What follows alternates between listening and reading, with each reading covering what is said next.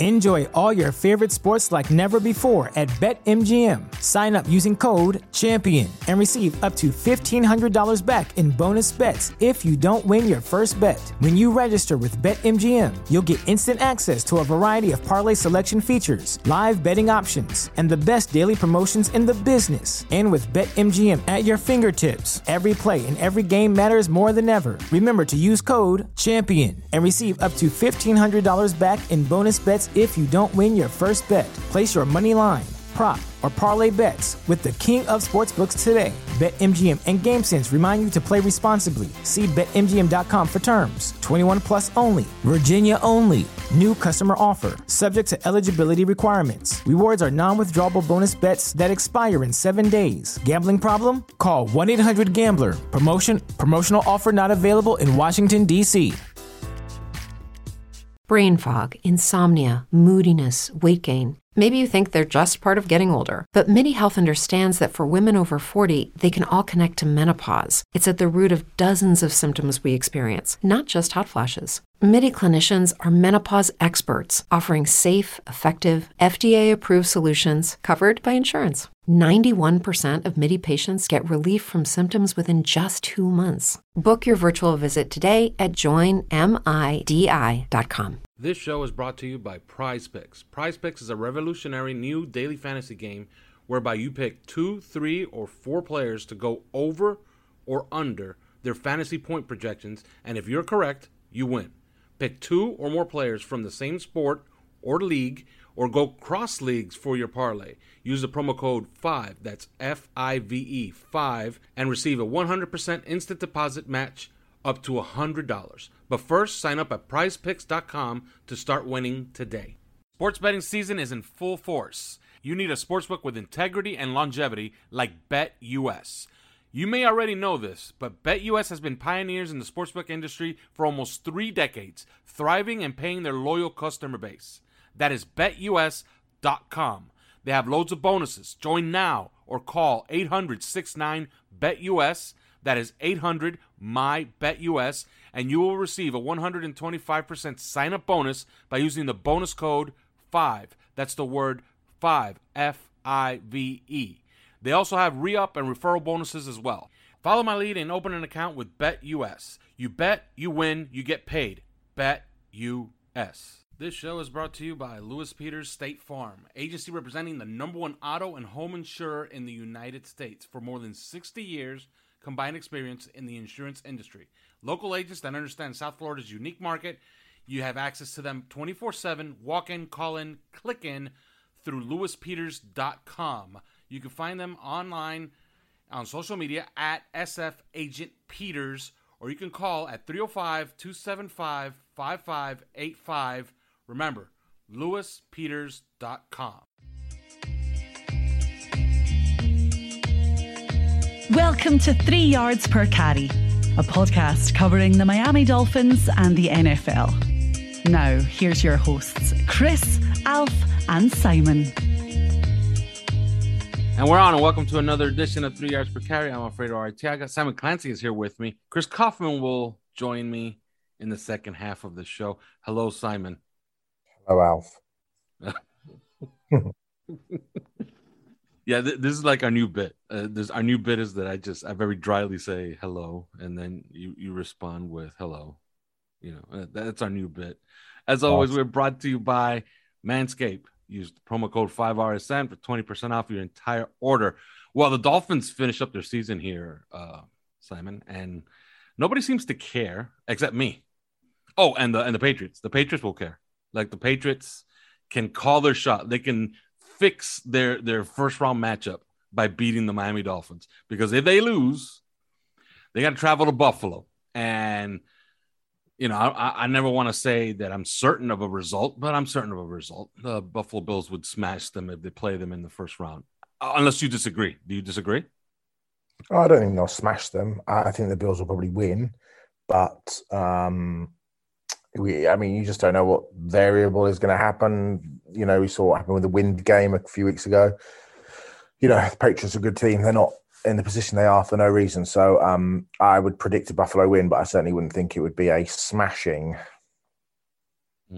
which kind of settles it that I believe Belichick is going to come come in here all guns a blazing, trying to win this game, because the alternative is losing four out of the last five to Brian Flores, which I guess is a is a feather in Brian Flores' cap. But do you agree with me that Brian Flores is kind of on the hook for this game on Sunday? Because if he wins this game, he could at least point to two consecutive winning seasons.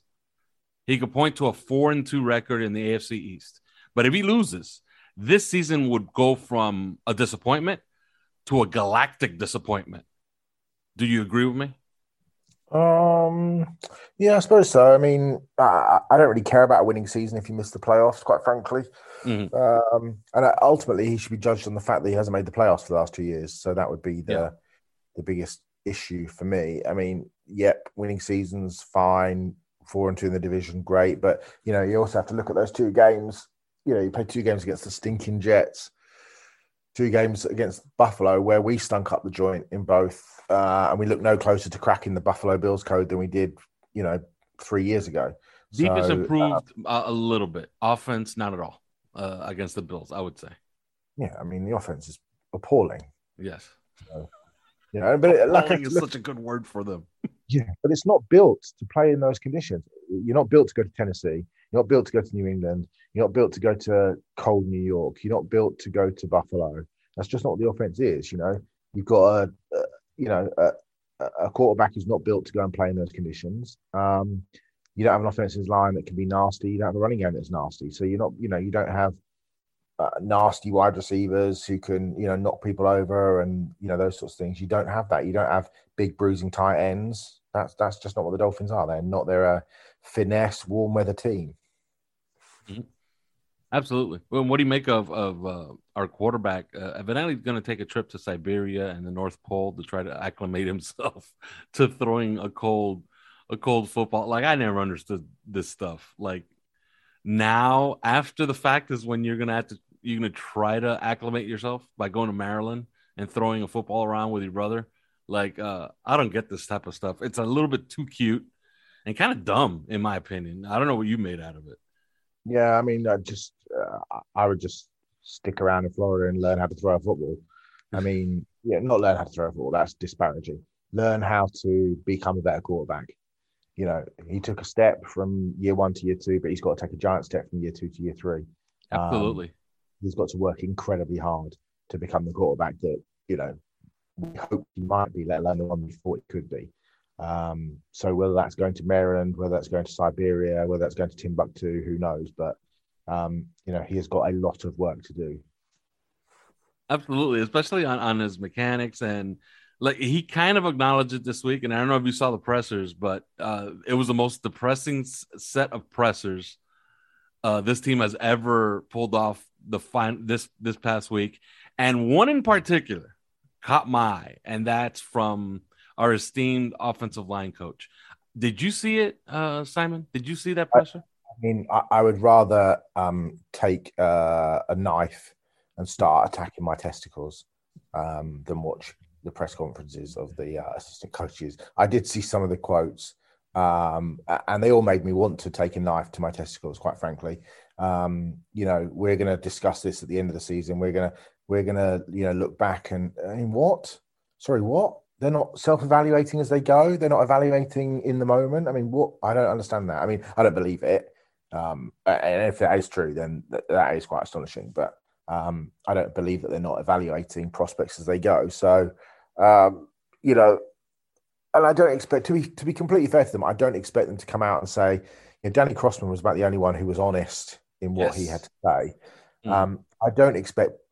I don't think I expect coaches to come out and say this guy stinks. He can't be. You know? There were some pointed questions about whether or not Austin Jackson could be an NFL starting guard, and the the offensive line coach said uh, we're going to have to evaluate that at the end of the season. Uh, that's fair because you know you don't necessarily want to f- throw guys under the bus.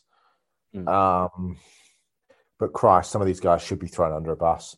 Do you know what I mean? And not just literally, not just figuratively either. Um, although, quite frankly, they probably wouldn't be able to block the bus anyway, so it's fine. Um, but yeah, I don't know. I just I don't really pay any heed to it because it's all double speak. It's all like, you know, I don't believe a word they say really because you know to That's say a that yeah, but here's the thing, Simon, and sorry to interrupt you. It's it's a right. feature. It's a feature of this team because I, you know, I watch other other pressers from other teams. Okay, and usually what I do is that I watch other teams. get out more, dude. Excuse me. You need to get out more. it's football season okay? When it's football season I'm, I'm all in all right? So i listen to some of these pressures from other teams. They're kind of honest except the patriots. Uh, bill belichick just goes up there and mumbles for half an hour and i can't believe that that mean you know what? Winning is such a such a great elixir because bill belichick what he does to that media is is embarrassing all right? Like he absolutely says absolutely nothing then lies for he lies for about 10 minutes then says nothing for 10 minutes, and then double speaks for 10 minutes, and then walks off the stage. I- I genuinely don't know how the Patriots press manage to do what they do. I just don't know how they can just do it day after day, just suck it up and not have him do it. I would just want to. Uh, I mean, I don't even know what I'd want to do. I, I just don't think I'd have. I, just don't think I'd go. I'd have to say to him, look, do you enjoy this? Do you really enjoy this? You know, because this is no fun for anybody. Yeah, it really I isn't. mean, like I don't know who it was that said, but that woman that went and asked him the question about his New Year's resolutions has to be one of the bravest people I've ever seen in my life. Like, yes. but I wonder whether or not I wonder whether or not we think it's brave because we know what Belichick is, or whether or not everybody else is just so scared of him because they they've just allowed him to become this monolith who can just you know speak to reporters with utter disdain. It, it just makes no sense. I would just literally, if I was one of those beat reporters, I would literally say to him, uh, "Bill, like I know you don't like us, but you know, is there is this really necessary? Is it really necessary day after day to come Yeah. here and just dribble out a load of nonsense, not really talk to us, be passive aggressive?" You know, it's just bullshit. I, Yeah, the thing is that it's not like it's not because people think, oh, Bill Parcells did this for ages. No, he did not. Okay. I remember Bill Parcells very, very clearly. He was combative. Like, and he was combative with the New York media. The New York media used to ask him very pointed, very strong questions. They would ask him, This guy's not playing well. Why is he playing? Uh, you you you went for it on fourth down at this in this situation. Why did you do that? And he would get combative and he would actually defend his position. That's a big difference. Uh, Bill Belichick's actually wasting everybody's time. And I actually enjoyed that question about the New Year's resolution. Like, if I were a beat writer, first of all, I'd get kicked out like after two, three questions. Because all my questions would be like, uh, uh, Bill, do you enjoy Italian sausage with uh, with pasta, or do you like it on a bun with uh, with, with peppers? You know, can you enlighten us on on your grilling you know expertise. I, I would ask stupid questions like that because that's all he's really going to answer. He's not going to tell you about the right guard or the right tackle. You know what i mean? He's not going to tell you any of those things. But what Lemuel Jeanpierre did in this eh, that was disgusting. You're responsible for a unit that has been absolutely disgusting it has been terrible all season long. And then you're just going to double speak and just browbeat everybody about their questions? No uh, I can't wait for the day he's fired, which should be Monday. Okay. Yeah. But who the hell hires this guy? Is is is, is what I'm asking. You know? Yeah, I mean, I've, I've said this all along. This is the biggest red flag to me about Brian Flores is the coaching, assistant coaching decisions. Like, who is making those decisions uh, and why? Why is he bringing these these guys in that are clearly, you know, not ready for this or not good enough for this? Mhm. Um, you know, what I'd love to see in the off season is, you know, a real like I thought the Jim Caldwell situation would actually begin to turn things around a little bit, and you know, but clearly not. You know, obviously there was an issue with Caldwell. We don't know what it was. I know there wasn't, you know, an illness, but you know, he's interviewing for the Jacksonville Jaguars head coaching position. So, you know, something happened there with Jim Caldwell, and I know there's a few of the beat guys are like been sniffing around and they just can't get a lead on what happened of the story. Mm. But you'd like to know more about why we are hiring people like the current offensive line coach and not, you know, because it's such a problem. You know, we've heard some names being whispered around of potential um, targets in free agency. And not only do I not like them, but I also just think who's going to coach them anyway? You know, unless you're getting, you know, what is wrong with you know, an Adam Stenavich or a Bill Callahan or an Andy Heck or, you know, these guys, some of the best offensive, like what, what, you know, why is he not making a play to Dante Scarnecchia to say, you know what, just come out of retirement for, for 18 months and just coach these guys and then hand over to uh, a Lemuel Jeanpierre. Do you know what I mean? But at this stage, I just don't, I don't get it. I don't, I don't know where this unit goes, but I can't believe that anybody would sit there at the end of the season and say, oh yeah, they were okay. I think we're doing a really good job coaching. We're doing, because they're not the guys. No, it's obvious. That, it's obvious that they know that they're terrible. Uh, I hope so. You know, well, it's you know they kind of admitted it uh, on the running back side because on the running back side, think about what they did late in the season. They went on and got two guys off the street to be RB one and RB two. Okay, so they essentially just gave up on Gaskin and and, and, Ahmed at the end of the season, and Malcolm Brown, because Malcolm Brown, if you noticed, um, hasn't gotten off of IR for like five weeks for what was not such a major injury. But they have to know, and I think they do know. Now, it's what's going to be interesting is how they're going to fix these things, because you know it's not enough to just buy players; they need coaching. You know, yeah. uh, they need coaching. They need an overhaul of that entire offense. And I've said this before is Brian Flores the type to segment the team the way some other very, very good coaches have segmented the team, like Mike Tomlin, like Sean Payton? Sean Payton gives Dennis Allen complete latitude on the defensive side of the ball. Mike Tomlin is n- normally around the off uh, around the defensive side of the ball and lets his offensive coordinators this year, Matt Canada. In previous years, he had, you know, he also did have pretty strong personalities as offensive coordinators, run the offense. A lot of coaches run their teams that way Brian Flores is just going to have to be the latest. And if that's a source of embarrassment for his ego, it should, first of all, it shouldn't be because great coaches like Sean Payton actually run their team that way. Bruce Arians runs his team that way.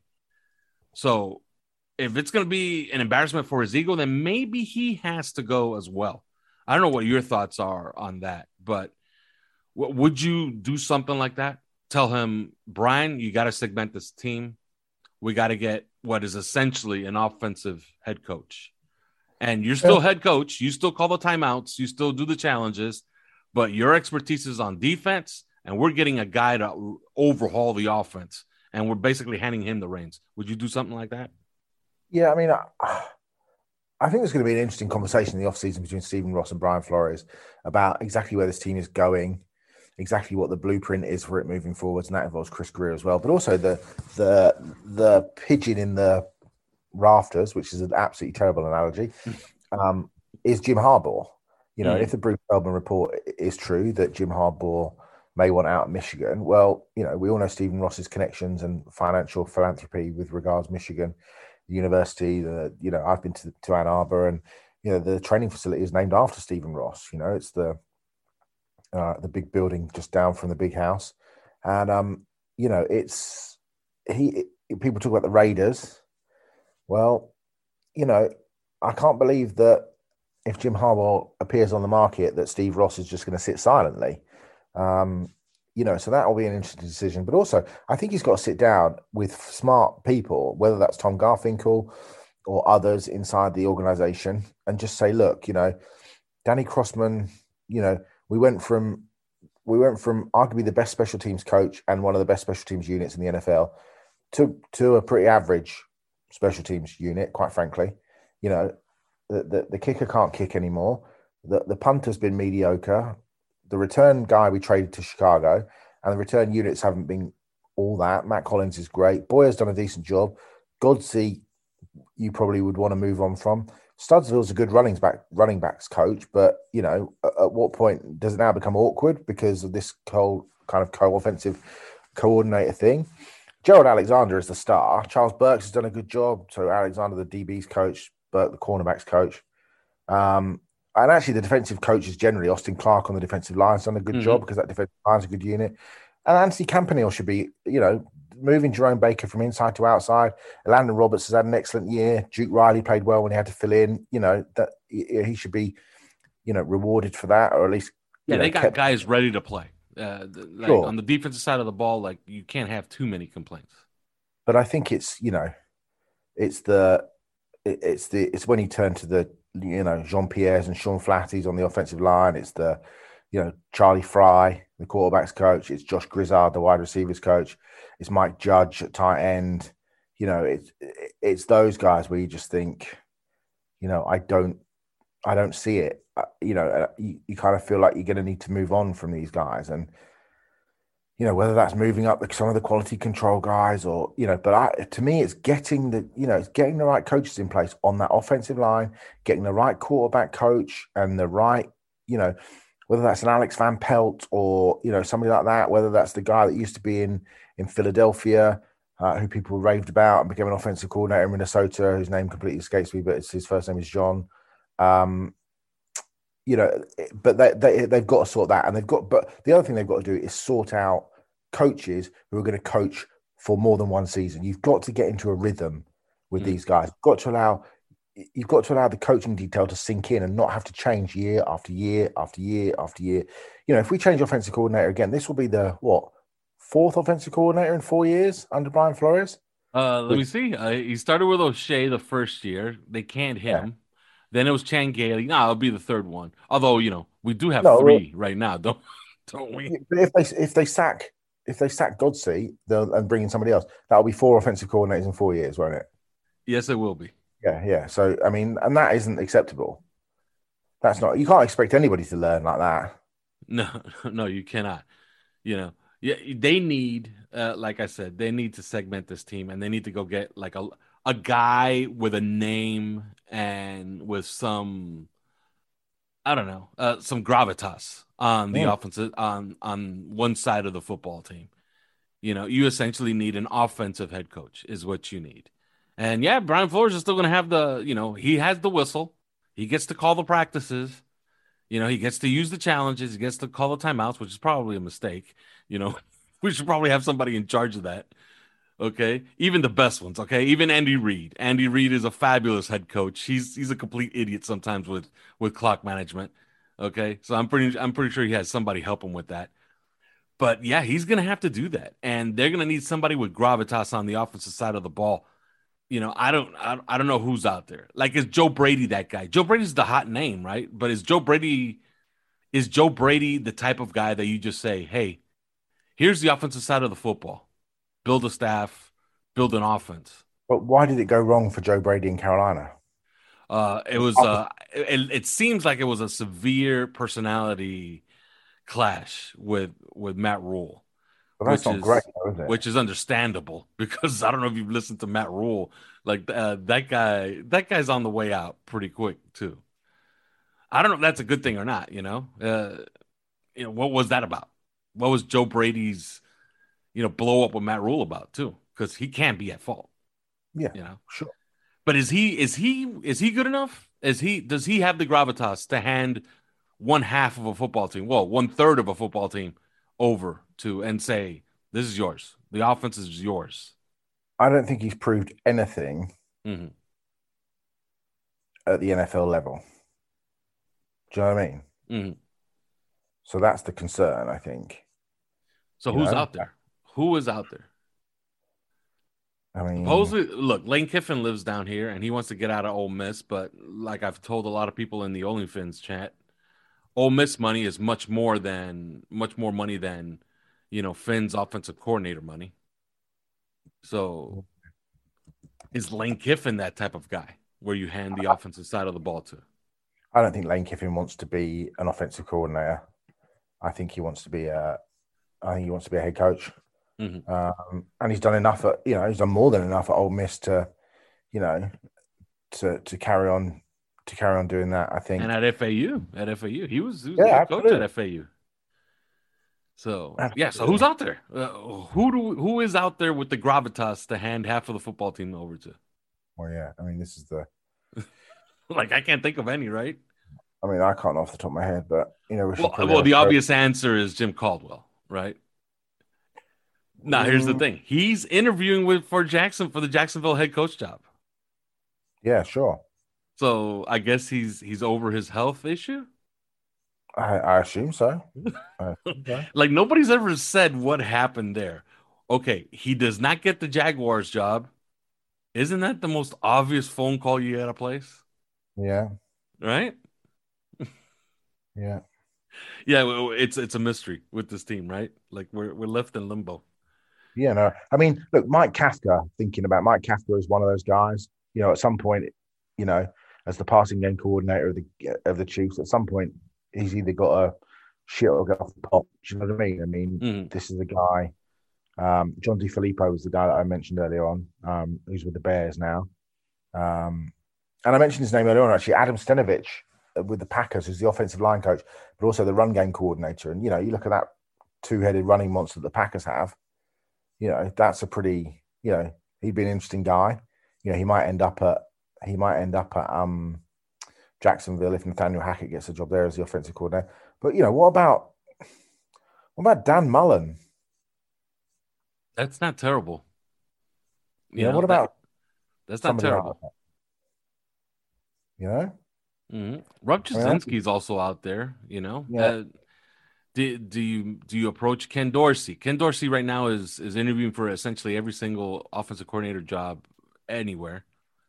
You know, do you approach a Ken Dorsey? Maybe it's it's time for Ken Dorsey to get out from under Brian Daboll. You know, yeah, and you you will be weakening a, a competitor. Sure. You know, do you go to a do you go to a you know do you go down the college route because you know there's a lot of college coaches out there that you know who are no you know Jay Norvell at Nevada for example mm-hmm. be an interesting name um yeah. didn't he go to has he gone to Colorado State maybe if he hasn't then then you know there's an interesting name you know there's there are names out there you know, interesting potential offensive call. You know, you go and look at. See, I think it's always interesting when big time NFL coaches go to college. Look at Bill O'Brien, and you know what's Bill O'Brien going to do when he, you know, does he want an NFL head coaching job? Does he want to stay at Alabama, or does he want an does he want an NFL? You know, because Bill O'Brien as offensive coordinator is a yeah. What's funny is that Alabama has the best head, has the best coaching staff in, in all of football, and they're in college. yeah, know? exactly. Like Doug Marrone is. Does Doug Marrone uh, do anything for you? Mm, less than Bill O'Brien. Okay. You know, although his background is offensive line, like I don't know, uh, like yeah, there's I mean, an appeal there. Yeah, know? sure. I mean, he's he, he's certainly going to be an upgrade uh, as an offensive line coach. I'm not sure I want him as an offensive coordinator. But... Yeah, but I don't. Th- would you leave uh, Alabama? He's currently the the Alabama offensive line coach and assistant OC. Would you leave Alabama for a lateral job just for a little bit more money? I wouldn't. I mean, no. I mean, you look at that. I mean, I'm just googling the Alabama roster now, but you know, you look at the number of four and five star kids that have just come in onto that offense just the other day. Yes. In terms of there is zero percent chance I believe in Alabama as an offensive line. Uh, and also, let's be honest, Alabama's offensive line this year has been gash. They're 100. I mean, I did, I did something earlier on. They're 110th or 112th in all of uh, FBS football in terms of sacks given up. Apart from Evan Neal, they've not played particularly well at all on that offensive line. Do you know what I mean? So there are certainly mm. issues there that, you know, would need sorting. But I, I would not want to leave Alabama and go and pick up the pieces of the Miami Dolphins offensive line. No way, no how. Yeah. I, was just looking at, at, something. At one point, the Miami Dolphins had in order Paul Boudreau, Hudson Houck, Larry Beightol, and Tony Wise. Four of the greatest offensive line coaches in the history of the sport, all under Jimmy Johnson. So, like, he he moved guys around as well. But, you know, two of them were to retirement that they left, you know, and it's funny that they can't, you know, they can't fix that now. But well, uh, they're going to have an opportunity to. All right, before we pick this game, I want to ask you about the national championship game. Uh, we wasted, we essentially wasted our time for about five months just to get to Alabama, Georgia. Simon, first of all, is that a problem, and how would you fix it? Because I think it needs fixing. Because I was thoroughly bored by the the semifinals. What are your thoughts? I mean, I would expand it because I think you've got to give kids, you've got to give kids I mean, look, this is a long issue, and uh, there, for some reason, people don't agree with me. I would cap the amount of five star prospects that can go to a particular school mm. um, because it just becomes so unfair. You know, look, every year, Alabama, Georgia, Clemson, Ohio State win the recruiting battle. I know Texas A&M have had a great couple of years, but you know, every year it's those four teams really. Um, you know, you get a Florida State picking up a you know, a five star and you get a, you know, whoever Notre Dame picking up a couple of five stars in Michigan. But but realistically, that's the way it, it's going. And what's happening is you're getting players that, you know, that's that's part of the reason why the transfer uh, portal is is good, obviously, but it's also a reason where you get a Quinn Ewers, who was the number one rated quarterback and the number one rated prospect last year, who who committed early to Ohio State and is stuck behind CJ Stroud and and the Miller kid who's transferred, and you know three or four other guys. And you're just like, it just seems like ludicrous that that teams should just be like. I went to see Trevor Lawrence play a few years ago in, in college and the t- in high school, and the, the team they were playing at Troup County was a kid called King Mwikuta. Um, Great he name. was a five, yeah, he was a five star edge rusher, like ridiculous player, hands, physical. I mean, he stood next to like the one of the wide receivers, and it was just like you know a giant stood next to a you know a, a, a small person, um, and McQuarrie barely plays. Do you know what I mean? He barely plays, barely gets on the field. You know, he's stuck behind Will Anderson and you know a couple of other dudes, and you know, and he's going to be a senior this year, uh, next season. It's just like, what, what's the point? Why would you get? You know, there's another kid, Kobe Hudson, a wide receiver who played in the same game, played for Troup. Uh, he's at Auburn. He's just transferring as well. But it's just like, I don't understand why you would. I understand the competitive nature of thinking you're the best, but why, especially with NIL, why would you go to Alabama beyond winning a national title? And why would you be a three star or a four star guy and just be prepared to sit and never get on the field for four years just to win a couple of national titles? Because that's not really competing, right? But if you expand the playoff and the playoff goes to eight games or eight teams, then at least you're giving more kids the opportunity to get to a playoff. Do you know what I mean? Because otherwise, yeah. kids are going to think, oh, well, especially with the, the way that, um, you know, players who go to the draft then opt out and therefore it devalues bowl games. It, it just puts so much emphasis on the on the regular season.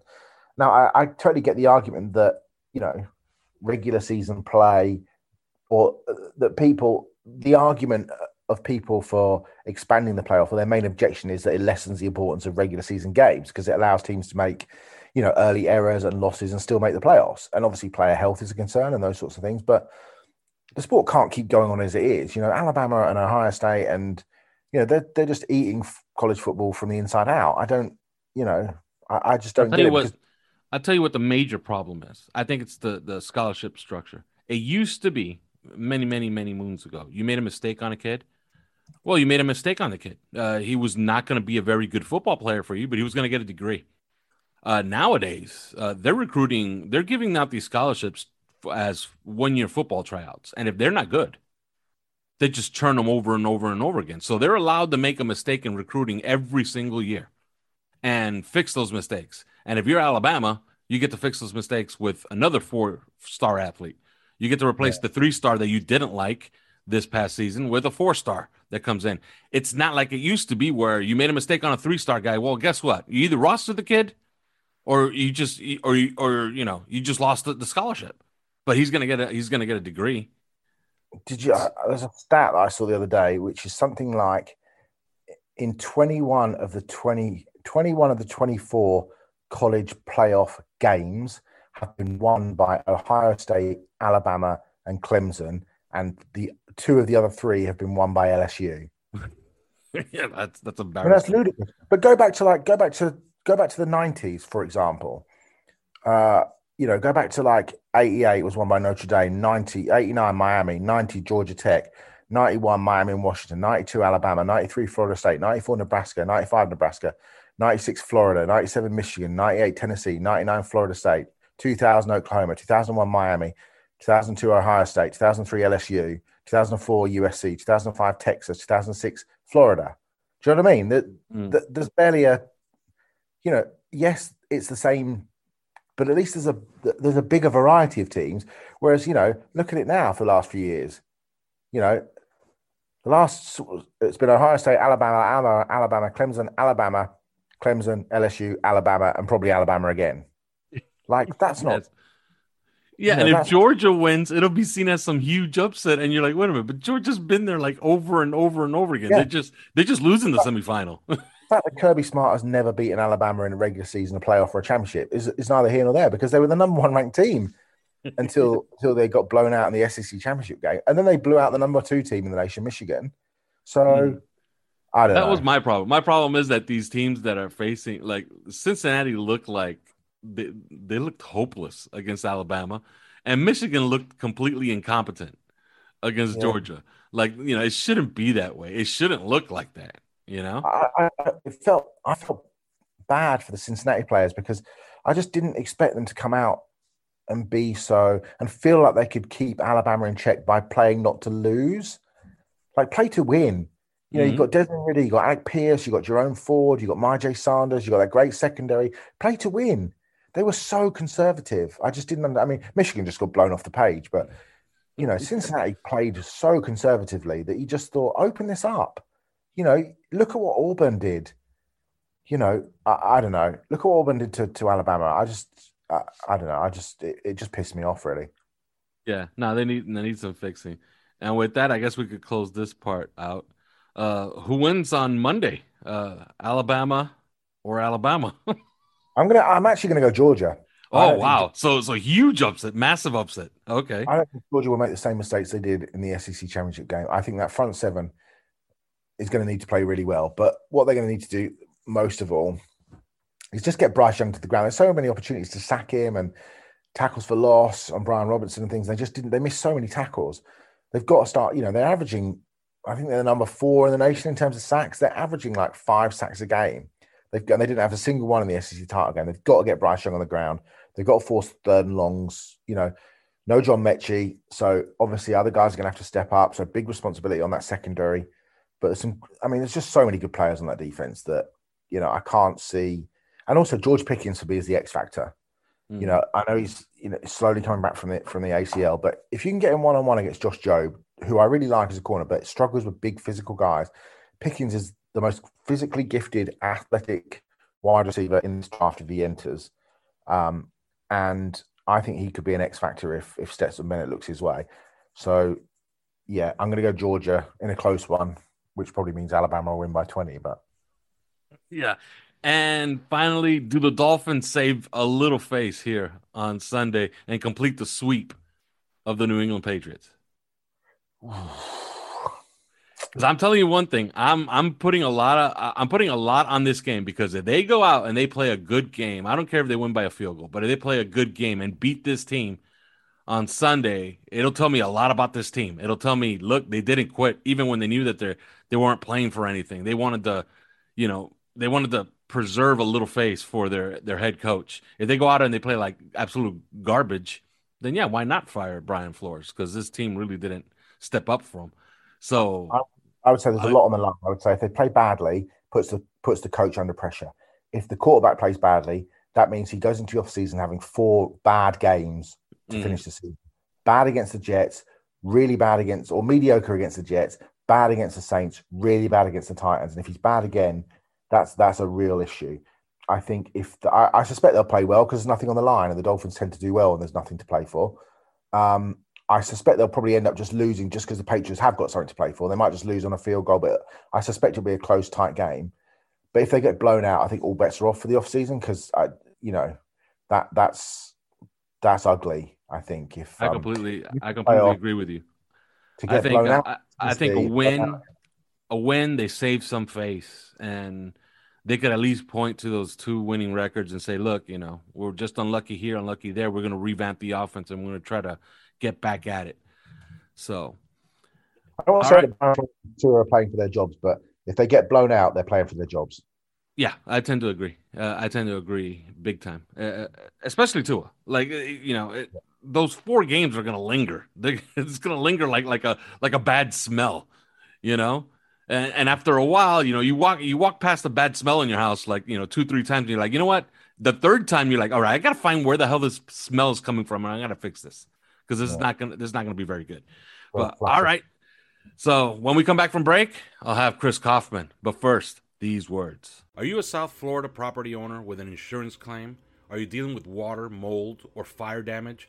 Looking for a reputable, fully licensed, insured, and certified contractor? Water Cleanup of Florida is here for you 24 hours a day. When a disaster strikes in your home or business, you need specialized, fast, and reliable services. Water Cleanup of Florida understands the impact and stress an unexpected disaster may cause. With over 62 years of combined experience, Michael, Robert, and Eric and their team is prepared to handle any size disaster. The guys are born and raised in South Florida, so changing the narrative on the way contractors conduct business in South Florida is extremely important to them. Their objective is to make cleanup and insurance claim process painless and hassle free. Water Cleanup of Florida is also a licensed building contractor, so they provide the A to Z service, one stop shopping that busy homeowners and business owners require. There's no need to bring in other contractors, they will handle it all for you. Call or text them anytime at 561 408 7835 for immediate assistance. The number again 561 408 7835. Water Cleanup of Florida. And we're back. And as promised, Chris Kaufman. Hello, Chris. Hello. Yeah. I was I was speaking to Simon. We had a spirited like first half of the show. Uh, we hit pretty much damn near everything uh, except the, the except the game. We hit the game for about two minutes, and I guess we'll do the same at the end of our time uh, here. Yeah. Is there even a game though? Yeah, I, I think it is. And we both, uh, I got Simon to agree that the game was important. Really? Yes. Okay. Think about All it. Right. Uh, if you want to start there, we'll start right there, and then we'll finish up with the more important stuff. But I argued to to, to Simon, you could go from a galactic disappointment to a moderate disappointment by winning this game because if you win this game, you are four and two in the division. You defeated the the Patriots twice with stakes and, mm-hmm. and the Patriots do have stakes uh, this Sunday. They do. They do. Because if they win, they get to avoid the Bills. If they lose, they get they get to run sm- right smack dab into the Bills the following week. And let's face it, uh, they'll lose to the yeah. to the Buffalo Bills on the road. Okay, so they get to avoid the well, Bills by before, beating though. They beat the Bills on the road before, so they needed a tornado and an act of God to beat them. Okay? Yeah, that was that was pretty ridiculous game. Yeah, if you're counting on act, acts of God to beat a team, uh, that's mm-hmm. probably a problem, you know. And especially the way the Bills played them the second time in New England with everything on the line. And I know what you like to talk about all the time. At home, it's supposed to be a big deal, mm-hmm. right? Mm-hmm. Yeah, it, well, was a, it was a big deal. New England that was just the, such a revenge game for the Bills players. Yes, it was. It was everything on the line at home. Patriots at home. Rockers crowd. We got them right where we want them. Thud. you know, and we're, we're kind of used to that. So I would argue this game on Sunday, there's a lot on the line. Brian Flores can point to a 9 and 8 season and say, hey, you know all the problems we got. And even with all the problems we have, that's two winning seasons in a row, one game out of the playoffs each year. And this year, we went four and two inside the division. Once we figure out Buffalo, we're golden. You lose, it's a losing season. It's two games under what you were projected to win by Vegas, and it's an absolute disaster, really, uh, every which way. There's no way you could redeem the season. There's nothing redeemable about it. So I think a lot is on the line, especially for the quarterback. Like you think Tua wants to go into the offseason with four bad games in a row? I, I don't know. I, I think there's some stakes uh, this Sunday. I don't know what, what you think.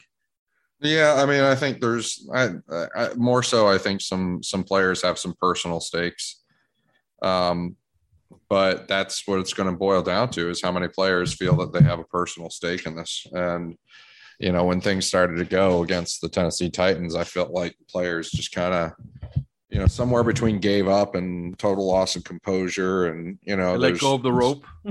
Yeah, they basically did, and um, and so you know you you have to convince them that they're to go ahead and, and go go back all in for this game in a game that you know a lot of teams start to rest guys who aren't going to be you know veterans and stuff like that who um, you, you don't need to risk injury or something like that you know how many how many guys like you know like xavier howard he's going to make some business decisions you know. Um, he has he probably has been all season, but I mean, he, you know, some of those guys are going to make some making some business decisions. Well, he's uh, I think he gets a quarter million. He starts and finishes his game. well, well, wait. So if he starts and finishes the game, he gets a quarter million. I think so because I think he meets what his kind of uh, incentive is that? It's a participation incentive that he has. Does he have that every single game?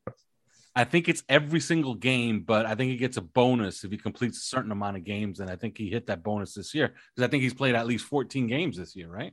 Uh, yeah, yeah, yeah. He's he's he's done well. He stayed healthy.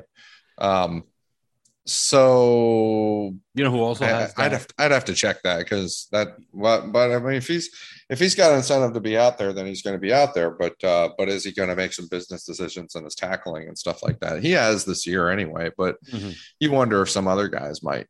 And um some other guys though are playing to either be here or still be starters you know? So they're they're definitely going to be jazzed up. I think Tua has got his back against the wall again, and so he's going to be he's going to be looking to stay focused out there. Um, but I, I, just wonder who else, uh, what other guys are going to do that. Um, we'll see. it, it is it is a good team, and New England's coming into the Dolphin Stadium to try and play a good team. And so, yes, I, I do believe the Dolphins uh, have more chance of winning than not. Although Vegas disagrees, but um, mm-hmm. yeah, yeah, Vegas so basic we'll is Vegas is basically saying that the Dolphins are going to pack it in, like. Well, that's what you. That's really what you got to watch on, and, yeah. and and all other things being equal, if that, if that wasn't a danger, you know, that, that players are going to pack it in and, you know, what, whatever, then I would say that this is a victory. This is, this is a good team in their home stadium and the New England Patriots are traveling and, you know, et cetera. But, um, who's going to give up? Uh, and I hope nobody does. So, but, um, but you, you kind of wonder if somebody might. Yeah, the best case scenario is that they play very, very well, and and Tua actually leads them to a win, and that'll be four out of the last five against the Patriots, and Tua beating Belichick three times in a row. That's you know that's something to point to, especially for the offseason. Speaking of that offseason, we uh, I spoke to, to Simon, and I gave him a few examples, and he he kind of agreed. The, the thing is that we couldn't agree on who the hell is out there to take this role but I argue that this team has to be segmented and it's going to have to be this way. It's going to have to be Stephen Ross is going to have to sit down with Brian Flores and tell him, look, the whistle's still yours. You still get to call the timeouts. You still get to, you know, run strategy in the last two minutes. Although, uh, to be honest with you, uh, better better coaches than you, named Andy Reid, have had people do some of their their time and clock management for them. So you can still run practices. You call all the timeouts. You're the head coach. You got the title. You run the defense, but we're going to get somebody with some gravitas to run the offensive side of the ball on this on this team. Uh, we can we can think of anybody, okay, that's out there besides the obvious name, you know, Jim Caldwell, who is now interviewing for the Jaguars job. Was the obvious name? I didn't think that was the obvious name. Uh, who do you think is the obvious name? Because I, I, said Joe Brady and and um, and Simon said, let's be honest, what has he done in the pros except get into uh, an issue with Matt Rhule and get himself fired? I don't know. Um, I'm, I'm out Matt of ideas. Rhule, Do you know anybody? Any I, recommendations? I, I, think I think the most obvious name is Joe Brady. Um, for the for the Dolphins. He's he's in Miami. He's probably sitting at home in Miami, and he's he's looking to he's he has not taken a college uh, job because he thinks he's got pro prospects and he thinks he can he can cut it there and i i, I think he's probably right um i don't you know whoa. Sam Darnold is, is, is a shitty quarterback in, in in Carolina, and it's not like mm-hmm. it's not like they've gotten better since they dismissed Brady. He got himself fired, but that's Matt Rhule is sort of on on the hot seat himself right now, and you know he's, he's really turned some people off over there. And um especially with his seven year uh press conference bit. I don't know if you saw that. Yeah uh, i didn't obviously i didn't watch it but um but yeah i i think that uh the the offense did not get better with some you know somebody else. I mean they scored what they had a six point outing against the Bucks, a 10 point outing against the Saints, and a 14 point outing against the Bills. Um, 21 points against the uh, against the the Falcons, I guess. But um, you know, it hasn't been better. So it's it's like scoring 13 points in the game ain't gonna going to cut it. You know, meanwhile, back when Joe Brady was calling games, you know, yeah, they did score 26 against the Saints or 24, 28, 28, 34 points, you know, 21 points. So, um, so that, yeah, they had a, they had a few, a few bad ones, uh, like against the Dolphins, but um, again, quarterback situation there, kind of tough. So, um, and what was striking to me, when, again, in the Dolphins game actually was that, you know, uh, Cam Newton wasn't getting the job done. It was clear that he was over the hill. But then they were like, okay, so I guess we'll put in PJ Walker, and like PJ Walker was worse. You know, yeah. And, and PJ Walker, you know, what is that? What is what is that? Well, that's that's a guy that Matt Rhule coached, and um, back in college, and that's the that's the reason he's there. And you know, I think I thought he was a talented college player and all, but um, but that's the reason he's there. And it, it kind of shows, you know, it shows it shows what Matt Rhule is as a head coach. He's an offensive guy. He butted heads with the with his offensive coordinator um, and then dismissed him. You know, um, I, I don't think. I, I think he he would be a good candidate to be down in Miami. Um, I think that there's a strong chance that Miami sort of well let i wouldn't be surprised if Charlie Frye is not here next year um, i think even if they stick with tua they're going to they might start to like kick out the um the the trent dilfer to uh you know rpo influences of the um uh, some of those of the offenses of the offense and um and and start to start to move in another direction. But um, that doesn't necessarily mean Tua will be gone. But it, it some some something tells me that that, that could happen. But uh, Joe Brady um, would be a good fit, I think. Mm-hmm. And you don't have any other ideas? Because uh, I guess we settled on Jim Caldwell because he has the gravitas, right? Uh, that was a good one. I'm gonna, I'm gonna isolate that sound. um, I I don't I don't know. I don't know that I see it. Um, I think that they need they need a cohesive system. You know that incorporates that incorporates offensive line play. Um, you know the with the right kinds of offensive line players and um, they need to get away from their their type with the offensive line. I think they need to move more toward like what San Francisco has with Jimmy Garoppolo, who's also a winning quarterback, just as Tua is a winning quarterback. But it, but I think that system fits him better, and I think it would probably fit Tua better as well. Um, so you know, I, I don't know who's who necessarily is available in that regard, but um, but I wouldn't be surprised if they moved that. You know, some a name that that I kicked around, and I don't think it's actually going to happen. But I mean, what if? See, the, the way Steve Ross does this, Brian Flores isn't going to let Steve Ross hire him uh, an offensive coordinator. Mm-hmm. It's not going to happen. Steve Ross walk, walks in that office and, and he's like, you know, hey, we're we're we're firing your offensive coordinator. We need you to go along with this. We're going to hire a guy, um, and it's going to be a guy that we want. Brian Flores is going to say "fuck you" and he's and you know fire me. You know that's he's to um, that that's the the scenario I laid out on Twitter before. I said there's very small chance that Brian Flores uh, leaves Miami this offseason, but in the event that he does, it will probably be because ownership has some ideas and thoughts about what to do in you know in response to the season and um and Brian Flores digs in his heels and and says you know no this is this is my team I I I decide what we do. And um and then you have the the unstoppable force versus immovable object uh, situation and that just results in a mutual parting of ways. If if he goes if Steve Ross goes in there like you know hey uh, we're going to hire Jim Caldwell to be your be the offensive coach.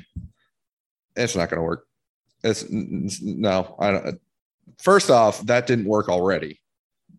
You know.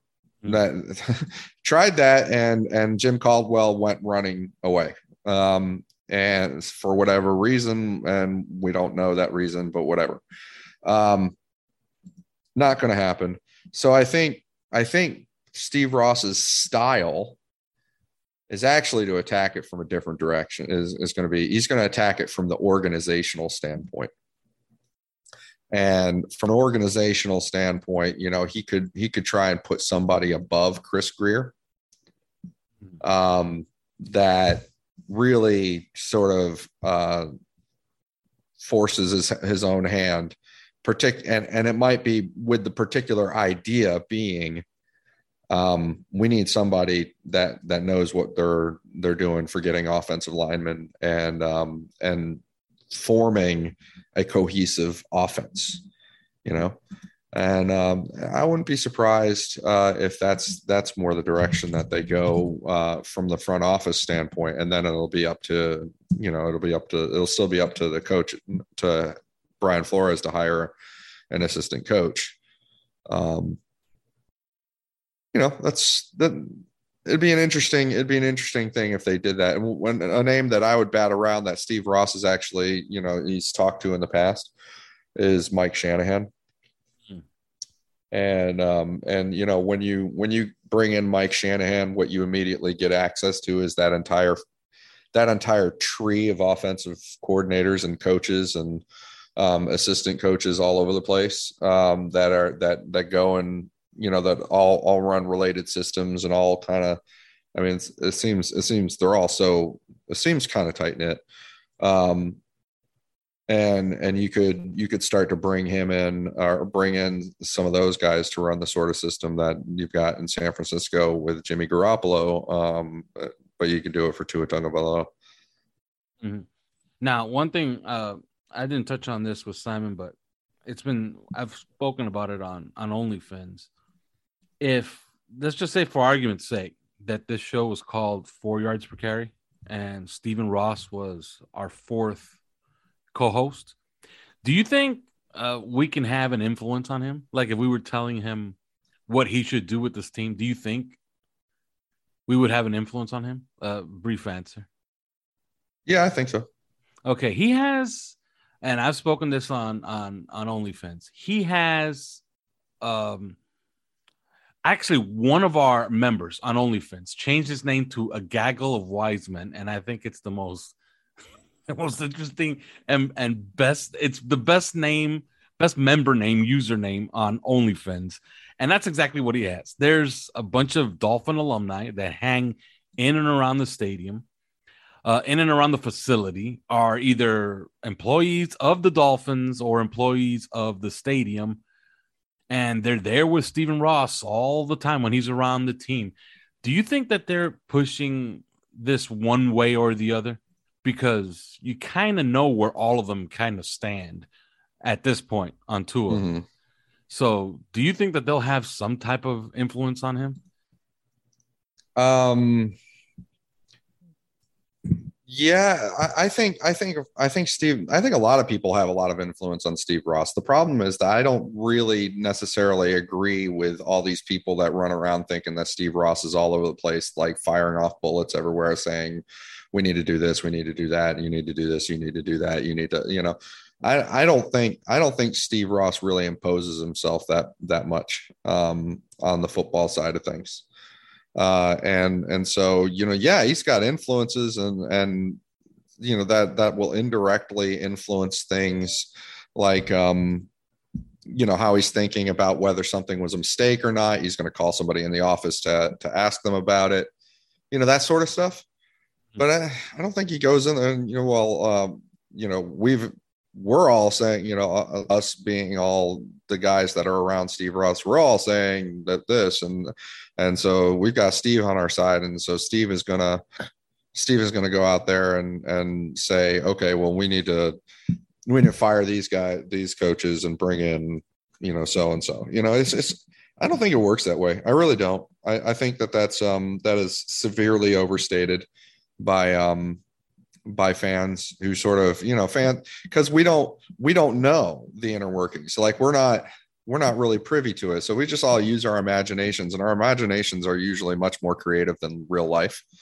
And um and so i think that uh i think that it's probably just a, a great big lie when we think about steve ross doing all these things. Mm. now steve ross uh i kind of you know i have a little insight into his business. He's a developer. He's a real estate developer okay mm-hmm. and the way usually developers you know get on in the world is they know who's lied to them and who sold them a bill of goods. And usually they don't do business with those people ever again. And they usually only do business with the people that have produced for them and have consistently, yeah, consistently produced. In other words, people that haven't uh, BS'd them. Okay. Because uh, the, the real estate development business, it's, it's about, it's full of about 50% hucksters and con artists, people lying to just get a deal done and make their their nut. And then you have the other half to actually give a crap about their their their craft. And personally i have a, i have some wealthy clients and i i live by the by the saying you know you could shear a sheep many times but you can skin them only once you know what i mean mm-hmm. i'm not I, i've had many opportunities to really absolutely bone one of my wealthy clients, but I won't do it because I want that guy coming back to me over and over and over and over again till he or I die. You understand what I'm mm saying? Yeah. So who do you think? Because I, I, think that Stephen Ross is going to look at it th- at at it this way, and I'm beginning to lean one way or the other. Who do you think he's going to look at come Monday and say, let's say they win, okay, and they win, so there's a, a general, you know, a general minor disappointment and maybe a good feeling for a day on the team. But you know, there's still some disappointment. They're not in the playoffs. Who do you think he's going to look at and say, "Okay, uh, you are not, you know, you are not producing for me here," and I think you might have to go. Who do you think he's going to look at like that in the organization? Because I, I can't help but think he's going to look at Chris Grier. He's going to say, "Come Monday, how about a promotion, far away from any authority." No, I well, who knows what he does with respect to Chris Grier? It just doesn't. And um, the guy, the guy doesn't. So first off, I don't think that he's. I don't think that he's necessarily soured on either the either Chris Grier or Brian Flores to that degree. Um, and so I would be, you know, surprised if um, if he if if there's something like that in the offing um, a little bit it doesn't seem like how he works, you know? Um, it, it, it seems like, you know, what he'll do is he'll bring it's it's more about who he brings in. It's not and it's less about it's it's less about who gets dismissed or fired and stuff like that. It's more about who he brings in. And he I'm eager to see if he brings somebody in. Um and and then uh and then we'll see what happens after that. And somebody bring gets brought in and then it's like you know somebody else eventually phases out and and goes goes off within a couple of years um i don't think he's going to do that with chris Grier. uh i think i don't think he's going to do that with brian flores and so I, I don't think he's going to look at anybody in the Dolphins uh, organization right now and be like, you know, you're bullshit. Um, but he, he might turn to somebody that, you know, he comes, he has come to trust uh, over the years, and I don't know. You know, you know whose name I had um, put to me by uh, somebody on the inside um, is Dawn Aponte. Hmm. And uh, the thing is, like, I know that she's she's very administrative in football. She's um, you know she's she's was a cap person and finance and stuff like that. But um, I don't know. Uh, there, she's she's very close to Steve Ross. I mean, she's she's worked at RSE Ventures. Um, you know, I don't know. I maybe maybe keep an eye on that. But uh, I think somebody somebody that's somebody that has Ross's ear, and it's probably not going to be Tannenbaum again, but uh, somebody that has Ross's ear is going to end up placed somewhere in there, and that's that's what I would look for. All right. Well, they, they play a game on on Sunday, but before we get to that one, Monday it's Alabama Georgia. Any opinion on the game? None. None. Yeah, I was. Uh, I really, I really don't care. Uh, Simon and I were trying to fix college football, and, and we decided on a couple of a couple of things. He wants to put restrictions on recruiting, and I want I want to change the entire structure of the scholarship system because, uh, in my opinion, what these teams are doing is like you make a mistake on a on a three star recruit, you just replace them the following year with a four star recruit. Okay, if you're Alabama, yeah. you know. I think you should pay for your mistakes and you should pay for those educations that you're handing out. Like if you give a three year scholarship, if the if the player maintains his C average or whatever he has to keep to, to keep the scholarship, guess what? You're on the hook for those three years that you give the scholarship for. And you're going to see a little bit more parity in college football because then when Alabama misses, they can't just dump that guy on the street and go replace him with a four star recruit. Mm. You know, that, I have a pretty good idea, huh? That's a pretty good idea. Uh, I, I don't know. I haven't thought it through. I don't know if it'll work would work or not. I mean, I don't think you, are going to trans. I mean, you, in order to make something like that work, you have to address the transfer portal. Yes, you do. So, what are they going to do there? You know, and um, yeah, then you you can cause a mess in the transfer portal. Everybody goes to Alabama. yeah, I mean, year. so I mean, in order to close up those system, then you you got to tackle the transport transfer portal. Um, so who knows? I, I think they just kick the can. That's what they do. Yeah, they'll probably kick the can, but the sport is broken. The sport is broken and getting less. And and I, I love college football. I watch it for the prospects now. I used to watch it to enjoy the games. I don't anymore. Yeah, that's that's that is the truth. I I do not. I have not in a little while watched college football just to enjoy the games. Hmm. Like this coming year, you know, Mario Cristobal at the U, so I'll be I'll be kind of excited for an ACC title shot. You know what I mean? Mm. But I understand they have no shot if they win the ACC against any of these bigwigs from the SEC, namely just two schools, and namely Ohio State. It's like three schools that run the entire sport. Yeah. You know? It's it's Alabama, Georgia, Ohio State, and occasionally well, it used Clemson. to be Clemson too. yeah, yeah, but Clemson lost a quarterback, and then uh, they missed on the other quarterback, and now mm. you know, although Dabo, you never know, Dabo Dabo will find something to find a quarterback eventually. But yeah, you know, the sport's absolutely broken. It's uh, and I don't see how it gets any better. All right, this game on Sunday, they save face, or we go from disappointment to real disappointment. God, it's really it's really just hard to to tell where their mindset is at. I wish I I wish I because mm, you know all well, if, if well maybe maybe what I'll say if their pressures are any is, hold on a second if their pressures are any indication their mindset is suicidal right now. I don't know if you've seen them. Yeah, I mean that is, makes this is not that definitely group. that definitely that definitely makes me say you know that Vegas is right for favoring New England here if they if they were getting up to play, all things being equal, I have Miami in this game. You know, they're at home. This is a Patriots um, you know matchup.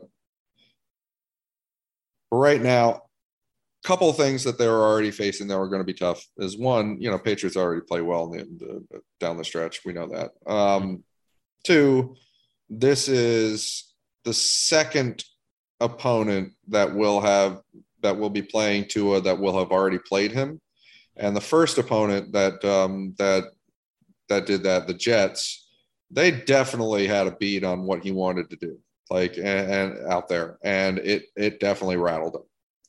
And uh, people said it was, you know, I think Jaylen Waddle was out or something, and so was, maybe that's what rattled him. But I think that I think that had a lot to do with the players on the field having already felt what it's like to play against Tua and having you know kind of kind of figured some things out about where where he because Tua figures out where he wants to go with the football before he may not go. It doesn't mean it's his quote unquote first read, um, but he he knows a lot of the time before the play starts where he wants to ultimately go with the football. And a lot of people say that's that's his problem, but frankly, I mean, I've heard Tom Brady say that 85% of the time he knows exactly who's going to get the football before the snap is before the snap comes off and um, and so I think that you know a lot of what you see like going from one read to another is is sort of like box checking and and also keeping the defense honest with your with your face fundamentals and and using your eyes to manipulate things. Um, and Tua does that a lot.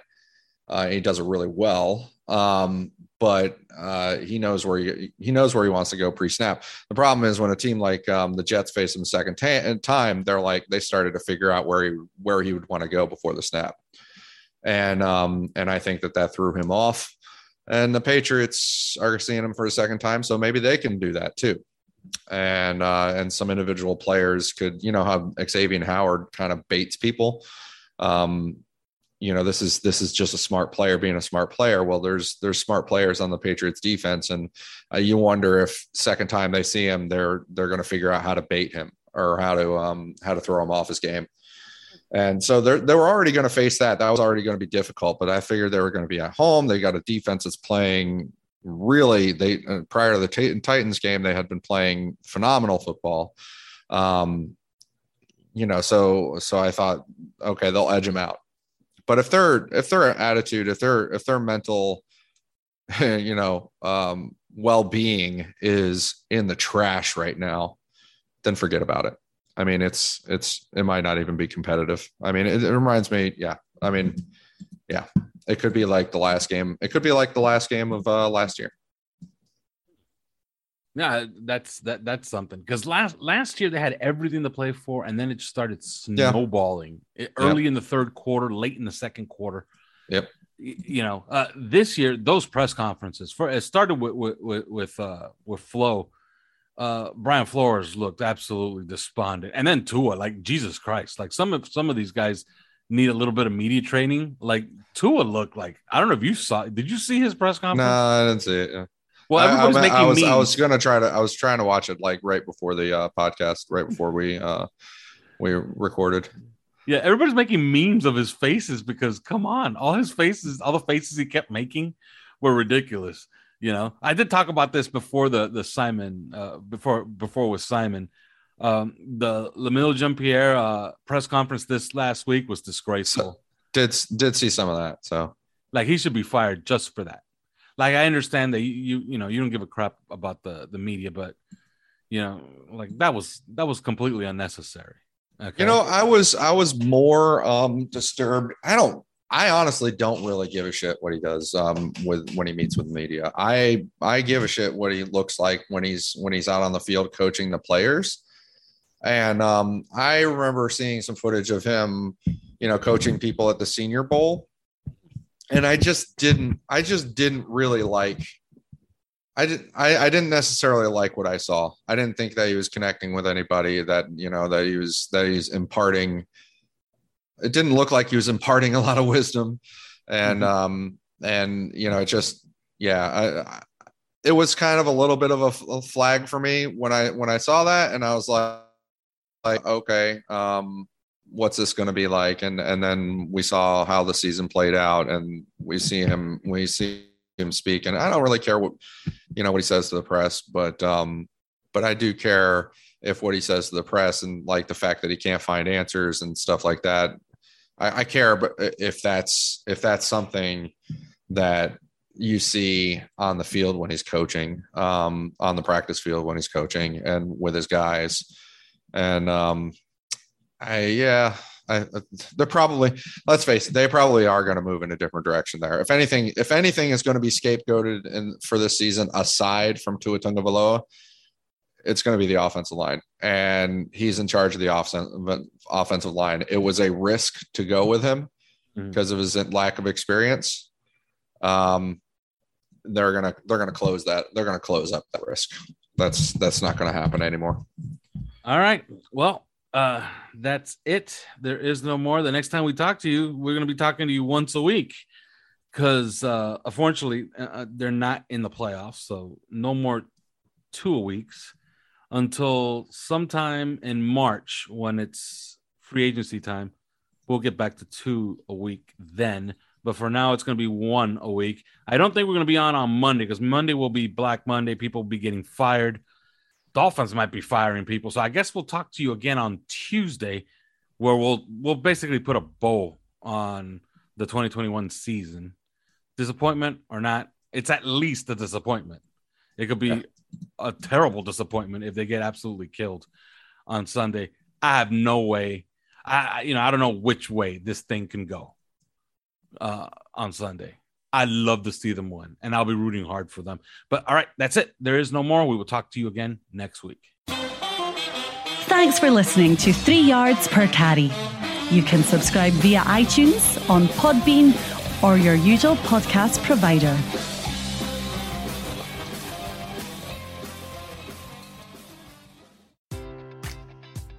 Enjoy all your favorite sports like never before at BetMGM. Sign up using code CHAMPION and receive up to $1,500 back in bonus bets if you don't win your first bet. When you register with BetMGM, you'll get instant access to a variety of parlay selection features, live betting options, and the best daily promotions in the business. And with BetMGM at your fingertips, every play and every game matters more than ever. Remember to use code CHAMPION and receive up to $1,500 back in bonus bets if you don't win your first bet. Place your money line, prop, or parlay bets with the king of sportsbooks today. BetMGM and GameSense remind you to play responsibly. See BetMGM.com for terms. 21 plus only. Virginia only. New customer offer. Subject to eligibility requirements. Rewards are non withdrawable bonus bets that expire in seven days. Gambling problem? Call 1 800 Gambler. Promotion. Promotional offer not available in Washington, D.C.